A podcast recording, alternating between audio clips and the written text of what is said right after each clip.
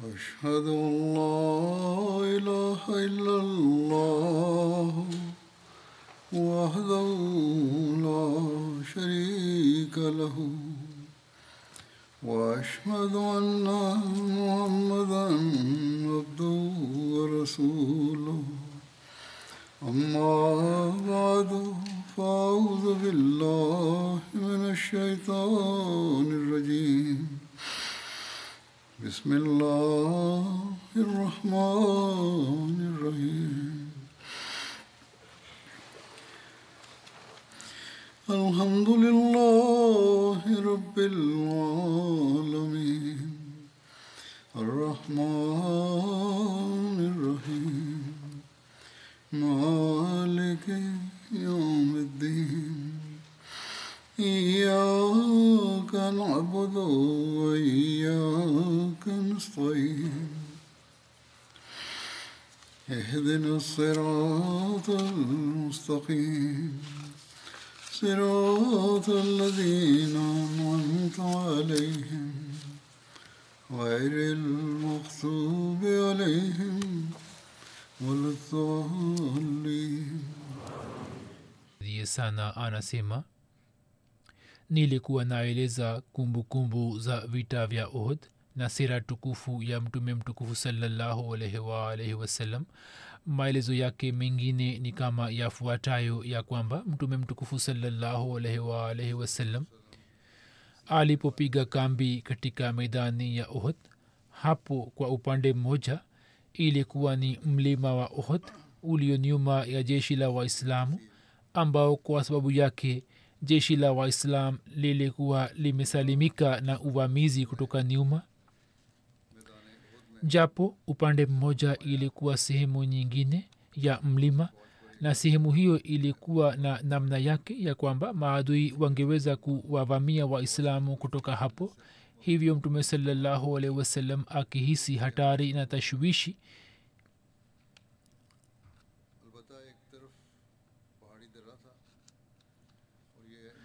mtume saa salam akihisi hatari na tashwishi hii akamteua abdullah bin jubair kama kiongozi wa maswahaba hamsini wenye kurusha mishale na akawaweka juu ya mlima huo.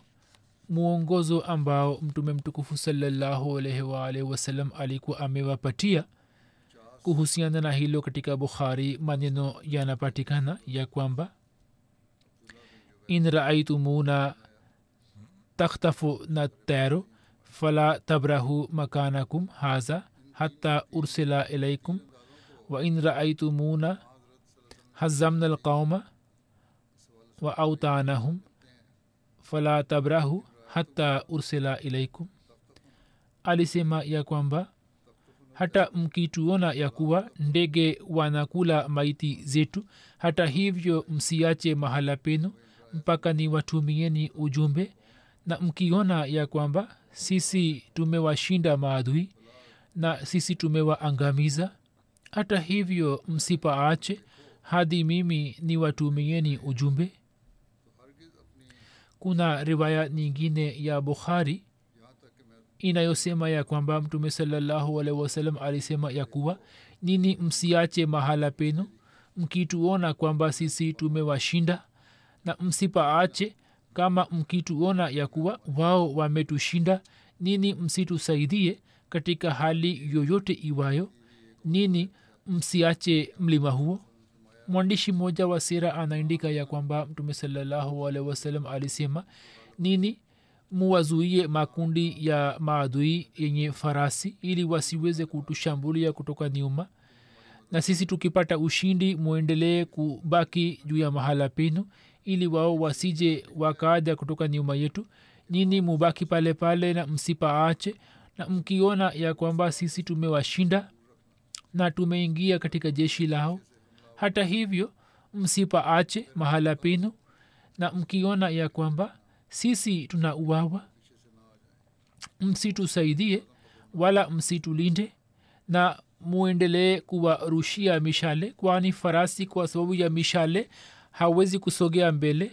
Bila shaka sisi tutaendelea kuwashinda. Maadamu nyini mtabaki juu ya mahala penu. Na kisha akasema e allah mimi na kufanya kuwa shahidi juu yao.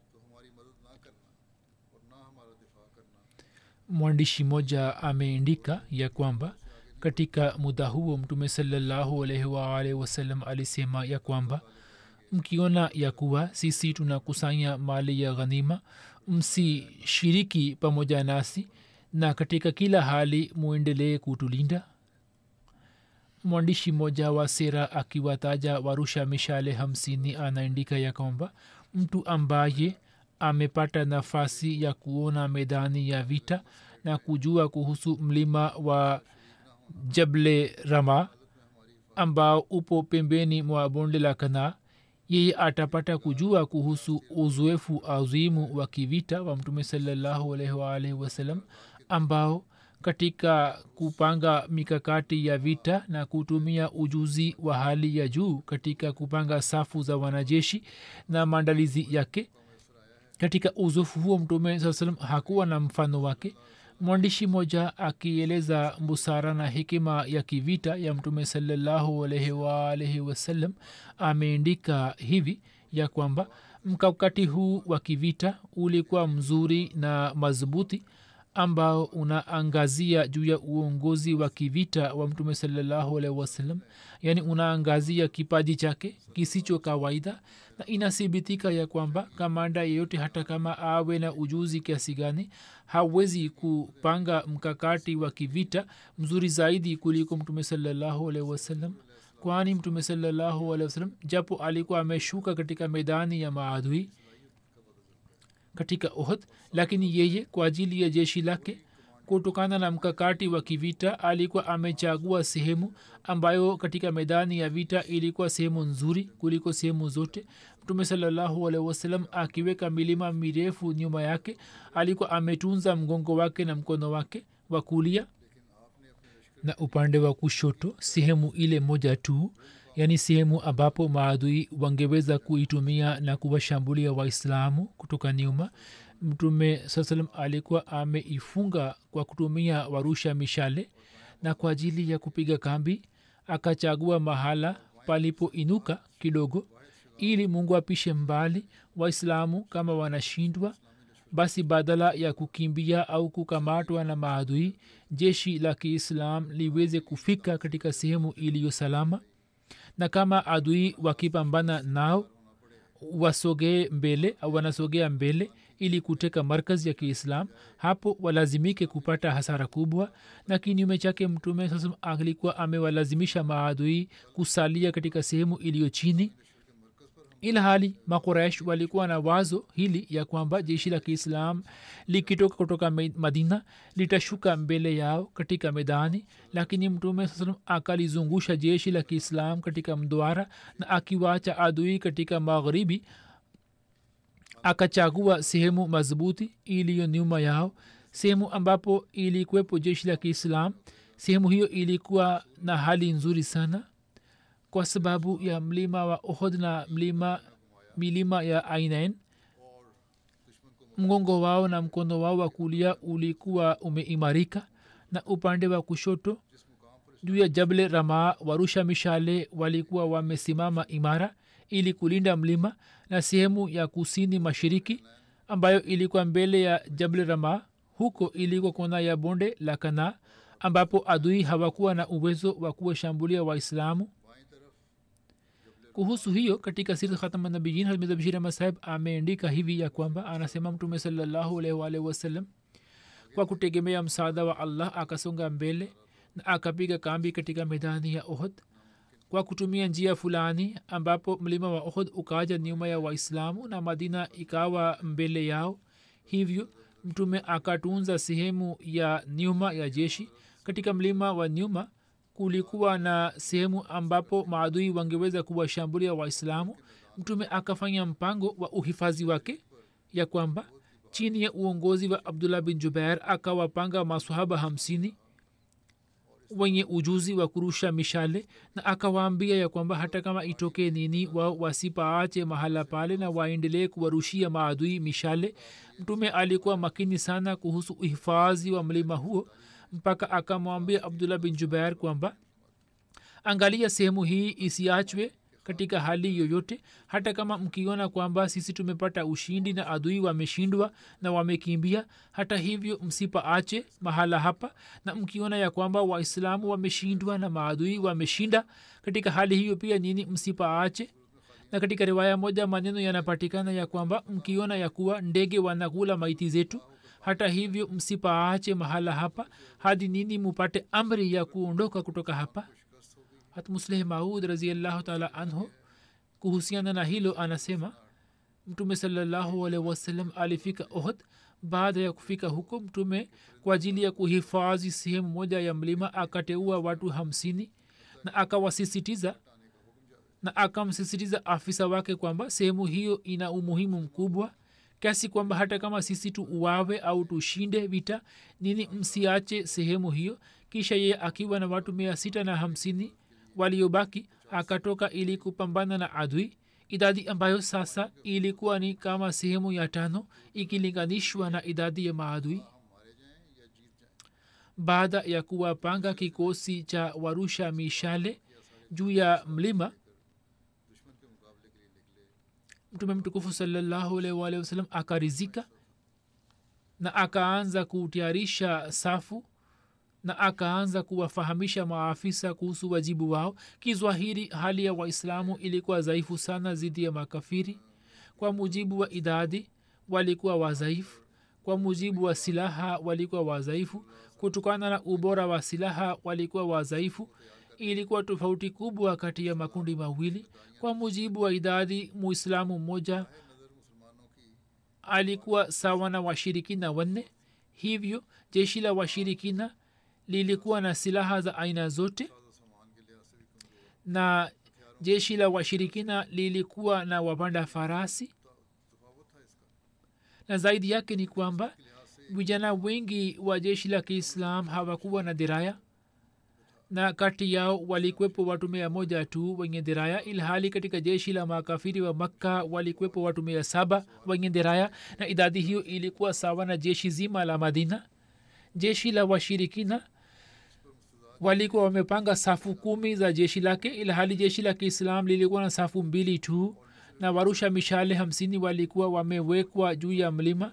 Lakini sehemu hiyo iliyo madhubuti na imara yenye umuhimu ilikuwa kwa waislamu. Mtume mtukufu salallahu alaihi akamteua hatu zubair bin awam juu ya maimena ya jeshi na juu ya maisra akamteua munzir bin omar ghanavi na akasema kwamba ni nani aliyebeba bendera ya washirikina? Akajibiwa kwamba talha bin abi talha. Mtume sawasalam akasema sisi tunastahiki zaidi kutimiza ahadi. Hapo akachukua bendera kutoka kwa hat ali na akampatia musa bin omer. Yeye alitokana na kabila hilo hilo yani banu abdudar bin qusai kabila ambalo mtu wa kuresh mwenye kubeba bendera alitokana nalo. Hivyo mtume saa salam pia akampatia bendera yake mtu ambaye alitokana na kabila hilo hilo na mwandishi anaandika ya kwamba kabla ya ujio wa islam wajibu wa kubeba bendera ulikuwa kwa familia hiyo hiyo yani bani abduddar walikuwa na wajibu wa kubeba bendera na maana ya kutimiza ahadi ni kutimiza ahadi ya unyofu kwa kaumu. Na siku ile kauli mbiu ya waislamu ilikuwa ni amit amit. Mtume mtukufu salallahu alaihi wasallam kwa unyenyekevu mkubwa alikuwa anafanya dua na maombi mbele ya allah. Katika safu za jeshi la kiislam wa ansari walikwepo upande wa kulia na kushoto na katikati katika sehemu ya katikati ambapo maadui wanatumia nguvu zao ili kuwashambulia. Hapo mtume salallahu salam alikwepo pamoja na wahajiri na mtume salallahu alwalh wasalam alikuwa amesimama katika safu ya pili katikati yani nyuma ya safu ya kwanza na alikuwa amewaamuru masahaba zake kwamba wao wasianze kuwashambulia mpaka wapate amri kutoka kwake. Katika sahih muslim rivaya moja inapatikana inasema kwamba hat anas anasimulia ya kuwa siku ya uhud mtume salallahu alikuwa anafanya dua hii kwamba allahuma innaka intasha la tubad fi lars ya kwamba ewe allah ukipenda wewe basi katika ardhi hii ibada yako haitafanywa. Yani usipotusaidia basi hii ndiyo hali itakayotokea. Na katika riwaya zingine inapatikana kwamba mtume saa salam siku ya badr alikuwa amefanya dua hiyo katika shara ya muslim imeendikwa kwamba yawezekana kuwa mtume saa salam atakuwa amefanya dua katika sehemu zote mbili. Wallahu alam. Hatsa bin abi waqas anasimulia ya kwamba abdullah bin jahsh akasema wewe uje pamoja nami sisi tukiwa pamoja tutafanya dua kwa allah. Wao watajitenga katika sehemu moja. Hapo saad akafanya dua akisema ewe mola wangu kesho mimi nikipigana na maadui basi nikabiliane na mtu mwenye nguvu sana na mimi nipigane naye kwa ajili ya kutafuta ridhaa yako na yeye apigane nami kisha unijaalie ushindi juu yake na mimi nimue na nichukue mali yake yote ya ngawira. Kisha abdullah bin jahash akasimama na akafanya dua kwamba ewe allah kesho nipigane na mtu ambaye awe shujaa sana awe mwenye nguvu sana na mimi nipigane naye kwa ajili ya ridhaa yako. Kisha yeye apigane nami kisha yeye anikamate na akate pua na masikio yangu. Na kesho yake nikikutana nawe uniulize kwamba ewe mja wangu kivipi pua yako na masikio yako yamekatwa? Hapo niseme kwamba ewe allah katika kutafuta ridhaa yako na ridhaa ya mtume wako hali hiyo imejitokeza kwangu. Kisha mungu huyo aseme kwamba ndio umesema kweli. Hasabi abi wakas akasema kwamba ewe mwanangu dua ya abdullah bin jahash ilikuwa nzuri zaidi kuliko dua yangu. Mimi siku ile ile wakati wa jioni nikamwona abdullah pua na masikio yake yalikuwa yamekatwa na maadui watu hawa dua ambazo walikuwa wamezifanya zikakubaliwa. Mmoja akapata ushindi juu ya maadui na mwingine pia akapigana vita kwa nguvu na mwishowe akauawa shahidi. Hiki ni kisa cha ma- maombi ya watu hawa. Kisha imeandikwa kwamba abdullah bin amr bin haram akasimulia kwamba mimi siku moja kabla ya ohod nikamwona mubashir bin abdul munzir katika ndoto. Huyo alikuwa ameuawa katika vita vya badr ye alikuwa ananiambia kwamba katika siku chache zijazo unakuja kwangu. Mimi nikamuuliza uko wapi? Akasema nipo peponi na katika pepo. Tunatembea hapa na pale tunapotaka kwenda. Mimi nikamuuliza kwamba je ulikuwa huku uwawa katika siku ya badar? Akasema ndio lakini kisha nikahuishwa tena. Abdullah bin amr bin haram akamsimulia mtume saa salam ndoto hiyo hapo mtume akasema kwamba ewe abu jabir hii ni habari njema ya kifo cha kishahidi. Hivyo riwaya inasema kwamba hajabir alieleza ya kuwa baba yake aliuawa shahidi siku ya ohd katika maelezo yake mengine imeendikwa ya kwamba washirikina walipanga safu katika eneo la sabha na wakajiandaa vizuri kwa ajili ya vita. Wao walikuwa elfu tatu na walikuwa na farasi mia mbili waliokuwa mbele. Wao wakamteua khalid bin walid juu ya maimna na ikrima bin abu jehel wakamteua upande wa maisra na wanajeshi watembeao kwa miguu wakamteua safwan bin umaya na baadhi wamesema kwamba akateuliwa amr bin as na juu ya warusha mishale akateuliwa abdullah bin abi rabia na watu hao wote walikuwa wamesilimu baadaye. Wao wakampatia talha bin abi talha bendera ambaye alitokana na abduddar. Na huyu alitokana na abduddar na abu sufian akiwachochea watu wa banu abduddar akasema kwamba e banu abduddar siku ya badr nini mlikuwa mmebeba bendera yetu na hali tuliyoipata nini mkaiona? Hivyo hukumu ya vita ya watu inatokana na watu wenye bendera? Yani wenye kushika bendera wakiwa madhubuti basi watu pia wanapigana vizuri na wao wakikimbia watu pia wanakimbia kwa hofu. Hivyo nini muchague moja? Mushike bendera kwa nguvu? La sivyo mutu ache na sisi tutatosha kwa ajili ya maadui yani akajaribu kuwapa ghera. Na wao wakasema kwamba je tukukabizi bendera yetu? Hivi karibuni mtapata kujua tutakapopigana na maadui kwamba tunafanya nini. Na katika safu ya mwisho walikuwepo kina mama wa quraish ambao wakipiga dufu walikuwa wanazungumzia wale waliouawa siku ya badr na walikuwa wanawahimiza watu wao na walikuwa wanawachochea ili wapigane vita kwa nguvu. Mirza bashir akieleza maelezo yake anaandika kwamba mtume salallahu alehi wasallam baada ya kuimarisha sehemu iliyo nyuma yake akapanga safu za jeshi na akawateua maamiri hapo akaambiwa kwamba bendera ya quraish ipo mkononi mwa talha.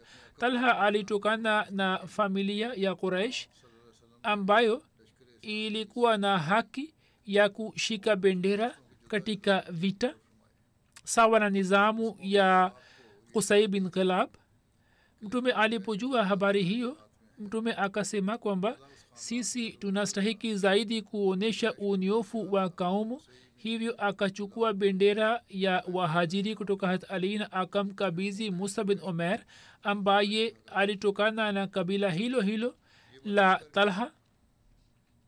Upande wa pili katika jeshi la quraish safu zilikuwa zimekwisha pangwa.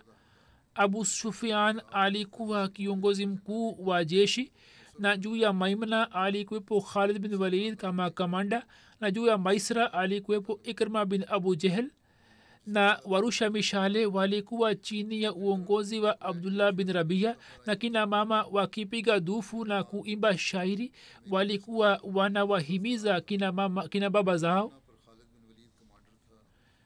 Na majeshi yote mawili yalipokuwa yanapanga safu zao abu sufian akawaita maanswari na akasema kwamba e ni makundi ya aus na khazraj nini mujitoe kati yetu na kati ya familia yetu. Sisi hatuna shida nani hapo ansar wakamkaribia abu sufian na wakamlaani vikali. Vita sasa ilikuwa imeanza na kwa ajili ya vita. Kwanza kabisa abu amir fasik alianza. Huyu katika zama za ujahilia alikuwa anaitwa kwa jina la rahib mtume salam alikuwa ameimpa jina la fasik mtu huyo akikimbia kutoka madina alikuwa amekwenda makka na alikuwa anawaambia quraish kwamba mimi nitakapoenda kukutana na kaumu yangu kaumu yangu nzima itakuwa pamoja nami. Mtu huyo alikuwa na wazo hilo kwamba nitakapoenda na nitataja jina langu mbele yao ansar watawacha waislamu na watakuja kuungana nami. Mtu huyo akajitokeza pamoja na watu hamsini na inasemwa kwamba watu kumi na watano walikuwa wamekwenda pamoja naye kutoka maka na watu wengine alikuwa amewakusanya kutoka makabila mbalimbali mbali, na walikuwa watumwa wa maka ye akatoa sauti kwamba e ni kundi la aus mimi ni abu amir. Ansar wakasema ewe fasiki allah asipoze jicho lako yeye aliposikia jibu la ansar akasema kwamba kaumu yangu imepata shari baada yangu kisha akapigana nao kwa nguvu kali na akaanza kuwarushia mishale. Mwana wa abu amir hathanzla alikuwepo katika vita hii kwa niaba ya waislamu. Huyu alikuwa amesilimu naye akamwomba mtume ruksa ili aamue baba yake lakini mtume saa salam akamkataza kufanya hivyo. Hizi ni hali za kivita lakini hata hivyo mtume salalahusalam akamwambia kwamba hapana we usimue na mtu mwingine atamua hivyo baada ya abu amir kutoka washirikina mtu mmoja ambaye alikuwa amepanda ngamia akajitokeza na kuja katika medani na akaomba mshindani wake watu wakaelekea kwake hadi ye akasema mara tatu kwa sauti ya juu. Hapo zubair akajitokeza na kuelekea kwake na akaruka kwa nguvu na akafika karibu yake na akakamata shingo yake na wakaanza kupambana juu ya ngamia. Mtume salallahu akasema kwamba yeyote ambaye atagusa ardhi kabla ya mwingine yeye atauawa. Katika muda huo huo mshirikina akaanguka kutoka juu na hazubair akaja juu yake na ye akaamua mshirikina huyo mtume saa salam akamsifu hatuzubair na akasema kwamba kila nabii anakuwa na hawari na hawari yangu ni zubair na akasema kwamba kama zubair asipojitokeza kwa ajili ya kupambana na mshirikina huyo basi mi mwenyewe ningejitokeza. Watu walipoanza kupigana vita na wakawa karibu hapo hind bin utba akasimama pamoja na kina mama na kina mama hawa wakaanza kupiga dufu. Hapo hind akasema katika shairi kwamba angalieni eni banu abduddar angalieni wenye kuhifadhi mababu zenu. Mujitokeze mbele na muoneshe vipaji vyenu vya kivita. Sisi ni mabinti wa watu wenye heshima. Sisi tunatembea juu ya mazulia safi. Na sisi tumevaa lulu kwenye mashingo yetu. Mkisogeza mbele sisi tutawakumbatieni na mkikimbia basi sisi tutakasirika juu yenu. Yani akajaribu kuwachochea mtume aliposikia shairi hii akasema allahuma bika ajulu wabika asulu wafika ukatilu hasbi allah wa nimal ewe allah mimi nazunguka pamoja nawe na kwa jina lako nawashambulia na kwa ajili ya kutafuta ridhaa yako napigana nao. Allah anatosha kwangu na huyu ni msaidizi mbora kuliko wote. Wao walikuwa na njia ya kidunia na mtume akasema njia yetu ya kupata ushindi ni zati ya mwenyezi mungu tu hapo majeshi mawili yakaanza kupigana vita. Siku ile watu wakapigana kwa nguvu na vita ikapamba moto. Abu dujana ansari talha bin ubaidullah hamza bin abdulmutalib ali bin abu talib anas bin nazar na saad bin rabii na kadhalik wakaonyesha ushujaa katika vita. Mwenyezi mungu akashusha msaada juu ya waislamu na akatimiza ahadi yake na waislamu wa wakawaua washirikina kwa upanga mpaka wakawakimbiza wakawakimbiza kutoka jeshi lao au wakakimbiza jeshi lao wapanda farasi washirikina wakawashambulia waislamu mara tatu na kila mara waislamu wakawasogeza nyuma kwa mishale siku ile hat umar akamwambia ndugu yake zaid kwamba ewe ndugu yangu uvae diraya yangu. Zaid akasema kwamba mimpia natamani kuuawa kishahidi kama wewe unavyotamani. Ndugu hawa hawakuvaa deraya na wakapigana vita bila kuvaa deraya katika shauku ya kupata shahada. Siku ile vita ilipopamba moto mtume salallahu akaketi chini ya bendera ya ansar na akamtumia ali ujumbe kwamba asoge mbele pamoja na bendera. Hapo ali akasogea mbele na akasema mimi ni abulkasam hapo mtu mmoja akajitokeza kutoka safu za washirikina. Huyu alikuwa talha bin abu talha na mkononi mwake ilikuwa bendera ya washirikina. Kwani hishma hii ya kubeba bendera katika vita ilikuwa imenasibishwa na familia ya banu abduddar. Talha bin abu talha akaomba mshindani wake nani atakuja kupigana nami ye akawaita waislamu mara kadhaa lakini hakuna mtu aliyejitokeza kwake. Kisha talha akasema kwa sauti ya juu eni watu wa muhammad salllahualwalhi wasalam nini mnafikiri ya kwamba watu wenu wanaouawa wanaingia peponi na watu wetu wanaingia katika jahannam?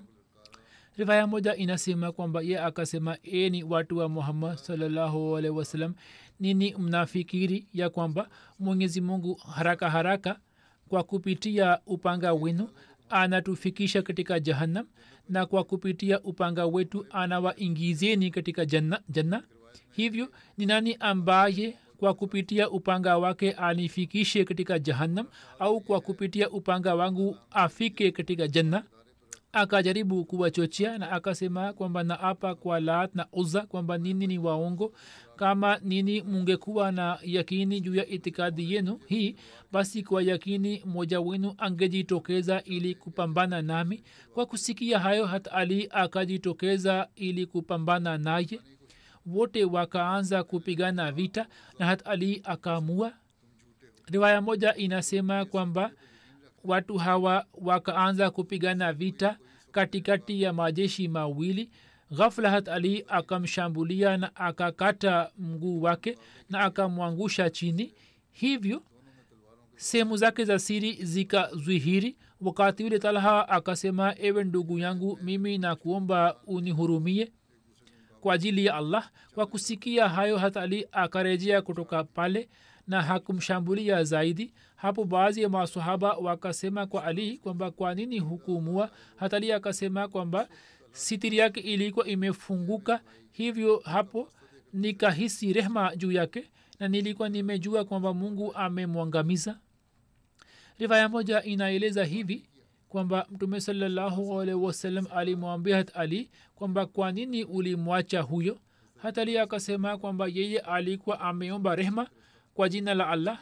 Mtume akasema umue hapo hatali akamua kuuawa kwa mshika bendera wa washirikina kulikuwa ni tasdik ya ndoto hii ya mtume saa salam kwamba mimi nimepanda juu ya kondoo. Mtume akafurahi na akasema allahu akbar kwa sauti ya juu na waislam pia wakasema allahu akbar na wakawashirikina washirikina hadi safu zao zikasambaratika masahaba watukufu wa mtume salaa salam wakaanza kupigana vita wakiwa katika makundi tofauti mpaka wakawasogeza nyuma. Baada ya mauaji ya talha ndugu yake abu shaba osman bin abu talha akabeba bendera yao. Hat hamza akamshambulia na akakata mkono wake hadi bega lake na upanga wake ukachana mwili wake hat hamza baada ya kumua akarejea akisema kwamba mimi ni mwana wa abdul mutalib kisha bendera ya washirikina ndugu ya usman talha akabeba ambaye jina lake lilikuwa abu said bin abu talha. Hapo saad bin abi waqas akarusha mshale ambao ukapiga kifua chake na hivi akamua kisha talha bin abu talha ambaye ali alikuwa amemua mwana wake musafe akabeba bendera asim bin sabit akarusha mshale naye pia akauawa. Kisha ndugu yake musafe hars bin talha akabeba bendera. Kisha asim akarusha mshale na akamua vijana wawili wa talha musafe na hars mama yake pia alikuwa mshirikina na alikuwa pamoja na jeshi lake. Jina lake lilikuwa salafa. Mtu ambaye asim alikuwa anampiga mshale kijana huyo alikuwa anakwenda kwa mama yake salafa alikuwa anasema nani amekujeruhi? Mwana alikuwa anasema kwamba mimi nimesikia sauti ya mtu huyo. Ye alikuwa amesema kwamba mimi ni mwana wa abu afla. Hivi mama huyo akaomba naziri kwamba kama nikipata kichwa cha asi ben sabit basi nitakunywa pombe katika kichwa chake na iye akatangaza kwamba mtu ambaye ataleta kwangu kichwa cha asim bin sabit mimi nitampatia zawadi ngamia mia moja. Asim hakuuawa shahidi katika vita hii ya ohod ye akauawa katika saria raji. Baada ya mauaji ya ndugu hao wawili ndugu yao watatu kilaa bin talha akashika bendera ambaye zubair akamua sawa na kauli moja kazman alikuwa amemua kisha ndugu yake jilas bin talha akashika bendera na hatalha bin ubaidullah akaamua. Hivyo ndugu hawa wote musafe hars kilab na jilas kama alivyouawa baba yao talha hawa pia wakauawa na baba mdogo usman na abu said pia wakauawa katika vita hii ya ohd kisha bendera ya quraish akabeba akashika arta bin shurjil. Hat ali akamua kauli moja inasema hat hamza akamua kisha shuraya bin qariz akabeba bendera yao naye pia akauawa lakini jina la mtu aliyemua halikujulikana.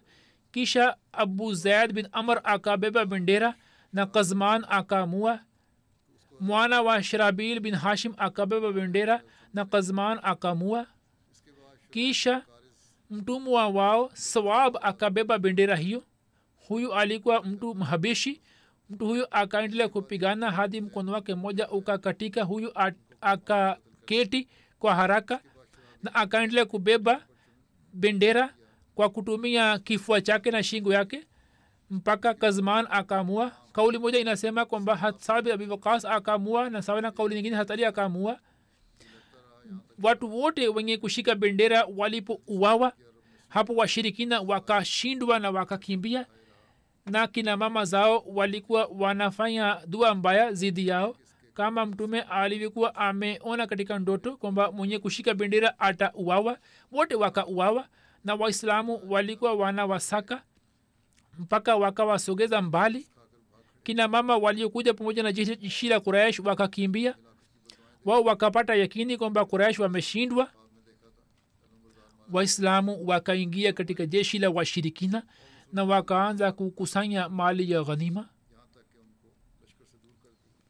Hazmiza bashir ahmad saheb anaandika ya kwamba kwanza kabisa katika jeshi la quraish abu amir na wenzake wakasogea mbele. Huyu alitokana na kabila aus na alikuwa mkazi wa madina na alikuwa mashuhuri kwa jina la rahib.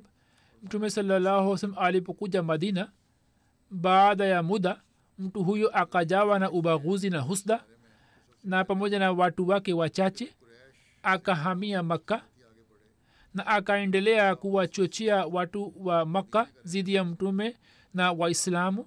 Hivyo sasa katika vita vya ohd mtu huyo akaaja kushiriki katika vita zidi ya waislamu. Na hili ni jambo la ajabu kwamba mwana wa abu amir hanzla alikuwa muislamu mwenye ikhilasi na katika vita hii alikuwepo katika jeshi la kiislam na akipigana vita kwa ushujaa akauawa shahidi. Abu amir alitokana na kabila aus wenye athari hivyo alikuwa na matumaini imara kwamba kwa kuwa mimi baada ya muda mrefu nitakapoenda mbele ya watu wa madina katika mapenzi yangu wao watamwacha muhammad na watakuja kuungana nami.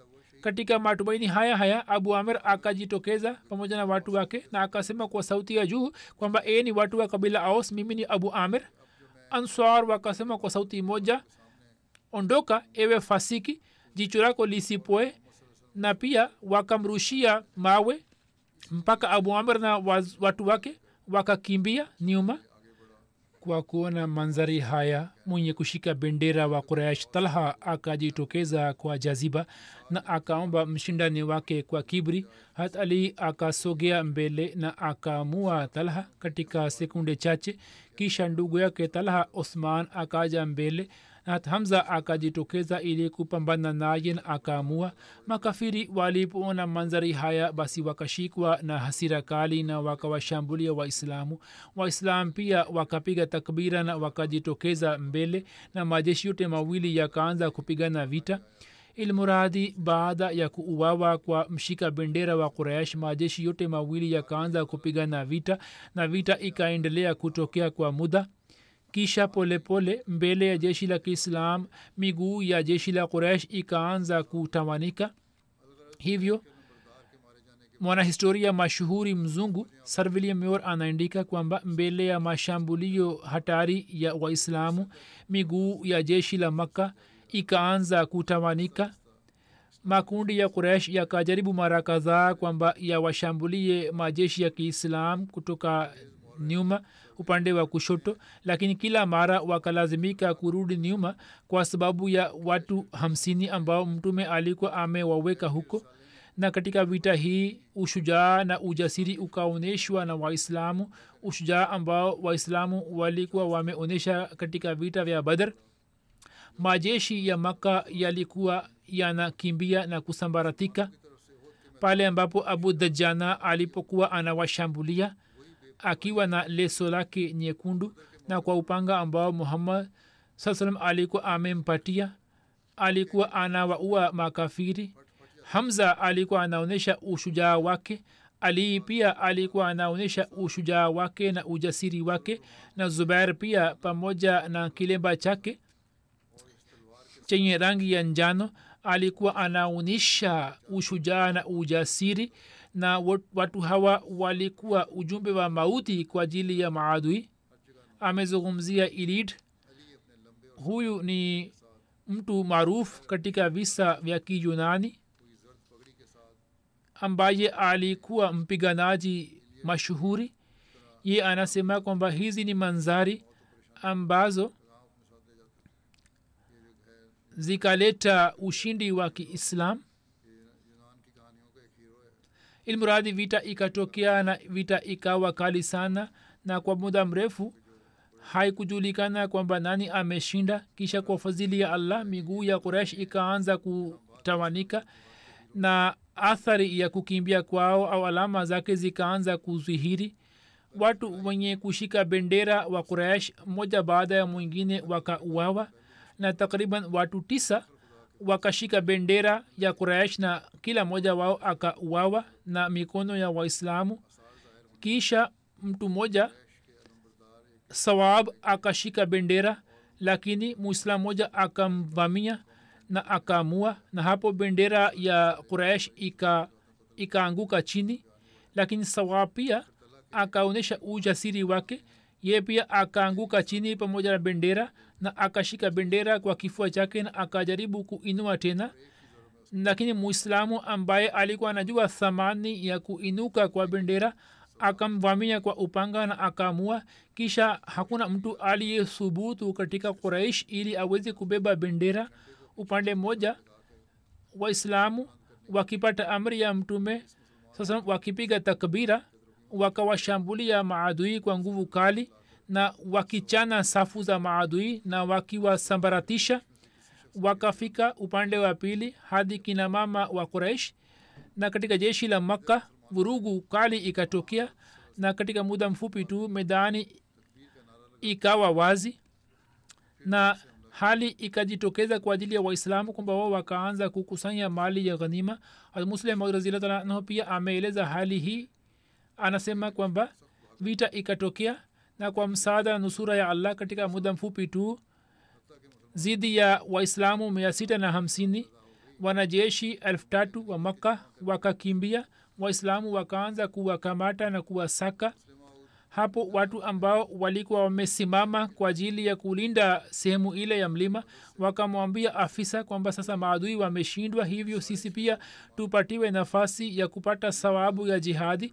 Afisa akawazuia na akawakumbusha jambo la mtume lakini wao wakasema kwamba mtume alikuwa amesema kama msisitizuru waila hakuwa na maana kwamba maadui hata kama wakimbie sisi tuendelee kusimama hapa hapa. Na kwa kusema hayo wao wakaacha sehemu ile na wakaingia katika medani ya vita. Na kisha kwa sababu ya uwaasi matokeo yaliyotokea nitaeleza katika siku za usoni. Kuhusu upanga wa abu dajana kama alivyoeleza william mayor katika maelezo yake imeandikwa kwamba kwa kushika upanga wa mtume saa salam swahaba aliyeitimiza haki yake alikuwa nani? Hat anas anasimulia ya kwamba mtume salallahu alaihi wasalam siku ya ohod akashika upanga na akasema kwamba man yahuzu mini haza nani atachukua upanga huu kutoka kwangu? Wote wakanyosha mikono yao na kila mmoja wao akasema mimi mimi. Kisha mtume akasema kwamba waman yakhudhuhu bihaqihi kwamba nani ataubeba upanga huu pamoja na haki yake? Hata anas anasema hapo watu wakasimama. Hapo simak bin kharsha abu dajana akasema mimi nauchukua upanga huu pamoja na haki yake. Hata anas anasema kwamba ye akashika upanga na akawaua washirikina. Hii ni riwaya ya sahi muslim kwamba ye akatimiza haki yake. Ibni utba ameandika kwamba mtume salallahu alehi wasalam alipoonyesha upanga hat umar akaomba upanga ule mtume hakumjibu. Yani hat umar akajaribu kuomba upanga ule kisha zubair akaomba lakini mtume hakumpatia. Wote wawili wakahisi masikitiko katika mioyo yao. Riwaya moja nasema kwamba zubair akaomba upanga mara tatu lakini mtume hakumpatia. Hat ali akasimama na akasema mtume akasema kwamba ukae na hakumpatia. Riwaya moja inasema kwamba katika nafasi hii masahaba ambao walionyesha shauku yao kwamba upanga huu wao wapatiwe abubakar pia alikuwa mmoja wao. Riwaya moja inasema kwamba abu dujana akamuliza mtume haki yake ni nini? Mtume akasema kwamba nani atatumia upanga huu kwa haki yake? Abu dujana akasema haki yake ni nini? Mtume akasema kwamba kwa upanga huu usimue muislamu yeyote na pamoja na upanga huu usimkimbie kafiri yeyote yani usimame imara katika vita. Abudajana akasema kwamba mimi nauchukua kwa, kwa haki yake. Mtume salallahu akampatia abu dajana upanga ule. Hapo yeye kwa upanga huo akapasua vichwa vya washirikina na katika nafasi hii akaomba shairi kwamba analazi ahadani khalili wanahanu besafin ladan nakhili allah akuma dahra fi lquyul azrib bisafillahi warasul mimi ni yule ambaye rafiki yangu amechukua ahadi ilhali tulikuwa karibu na mitende katika eneo la safa na ahadi ndiyo hii kwamba nisisimame katika safu ya nyuma ya jeshi na kwa upanga wa allah na mtume wake nipigane na maadui kwa vyovyote vile hata budajana pamoja na upanga huu akaanza kutembea katikati ya safu za jeshi kwa ufahari. Hapo mtume akasema kwamba inna hazihi mashiyatun yubghizuha llahu aza wajal illa fi hadha lmuqam yani matembezi haya ni matembezi ambayo allah hayapendi isipokuwa katika sehemu hii yani katika hali ya vita kama anavyotembea. Akitaja hat abu katika sikhatama nabiin hazbashir amesema ameandika kwamba katika ushindani makafiri wa quraish waliposhindwa makafiri wakaona manzari haya hapo wakashikwa na hasira kali na wakawashambulia waislamu. Waislam pia kwa kupiga takbira wakajisogeza mbele na makundi yote mawili yakaanza kupigana vita. Katika muda huo huo mtume salallahu akashika upanga wake mkononi akasema kwamba ni nani ambaye atimize haki yake maswaba wakaonyesha shauku yao. Hat umar ha zubair pia hat abubakar na hat ali pia walikwepo katika maswaba hawa. Lakini mtume salallahu salam hakuwapatia na akaendelea kusema kwamba yupo ambaye atimize haki yake. Hapo abudjana ansari akanyosha mkono wake na akasema ya rasulllah nipatie upanga huu. Mtume akampatia upanga ule na abudjana akishika upanga ule mkononi na akitembea kwa njia fulani ya ufahari akaelekea upande wa makafiri. Mtume salaa salam akawaambia maswaba zake kwamba mwenyezi mungu hapendi matembezi haya lakini si katika wakati huu. Zubair ambaye alikuwa na shauku zaidi ya kuchukua upanga wa mtume salallahu wasalam na kwa sababu ya ujamaa wake alikuwa anaona kwamba ni haki yake akaanza kuhisi wasiwasi moyoni mwake kwamba kuna sababu gani kwamba mtume hakunipatia upanga wake na akampatia abudajana hivyo kwa ajili ya kuondoa wasiwasi hizi akafanya ahadi moyoni kwamba mimi nitabaki pamoja na abudajana katika medani hii na nitaona kwamba anafanya nini na upanga huu.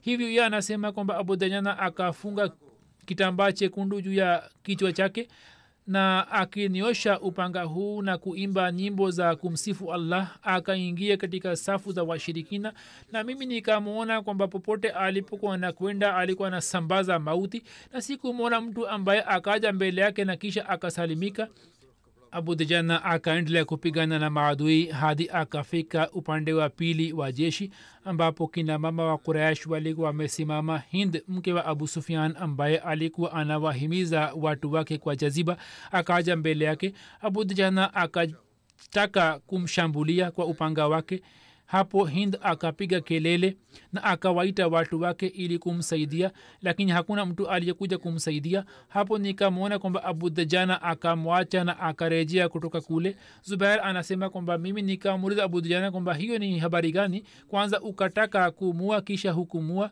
Ye akasema kwamba moyo wangu haukuwa tayari juu jambo hili kwamba upanga wa mtume salaa salam ni utumie juu ya mwanamke mmoja na mwanamke ambaye hakuwa na mwanamume mwenye kumhifadhi. Hiyo ni usuli ya vita vya kiislam zubair anasema kwamba hapo nikaelewa kwamba kwa kweli haki ambayo ilikuwa ni ya upanga wa mtume saa salam abu dujana akaitimiza vizuri. Hat maud. Raziallahu taala anhu akieleza habari hiyo anasema ya kwamba swahaba moja alipomuuliza abu dujana kwamba kwa nini hukumua mwanamke huyo kama alivyoeleza hat musleh maud hapo abu dujana akamwambia kwamba moyo wangu haukuvumilia kwamba mimi mtume salallahu alaihi waalihi wasallam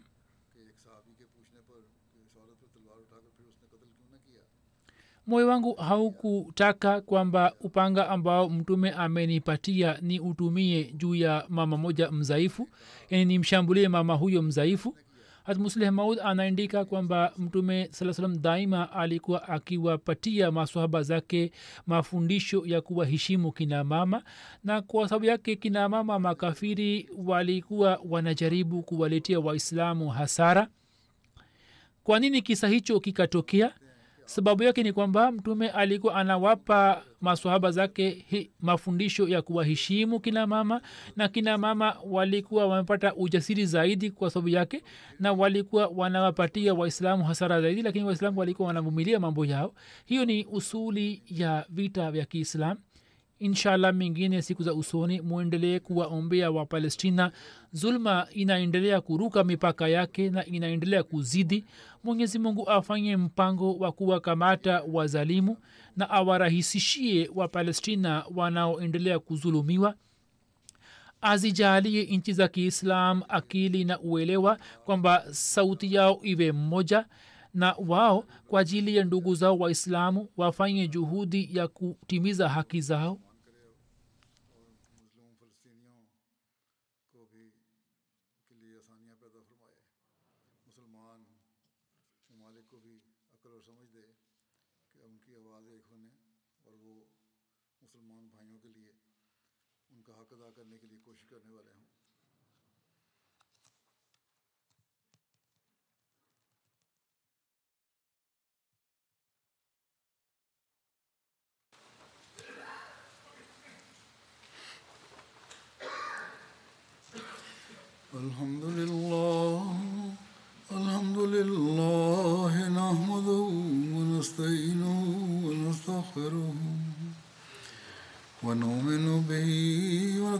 ونتوكل عليه. ونعوذ بالله من شرور أنفسنا ومن سيئات أعمالنا. من يهده الله فلا مضل له ومن يضلل فلا هادي له. ونشهد أن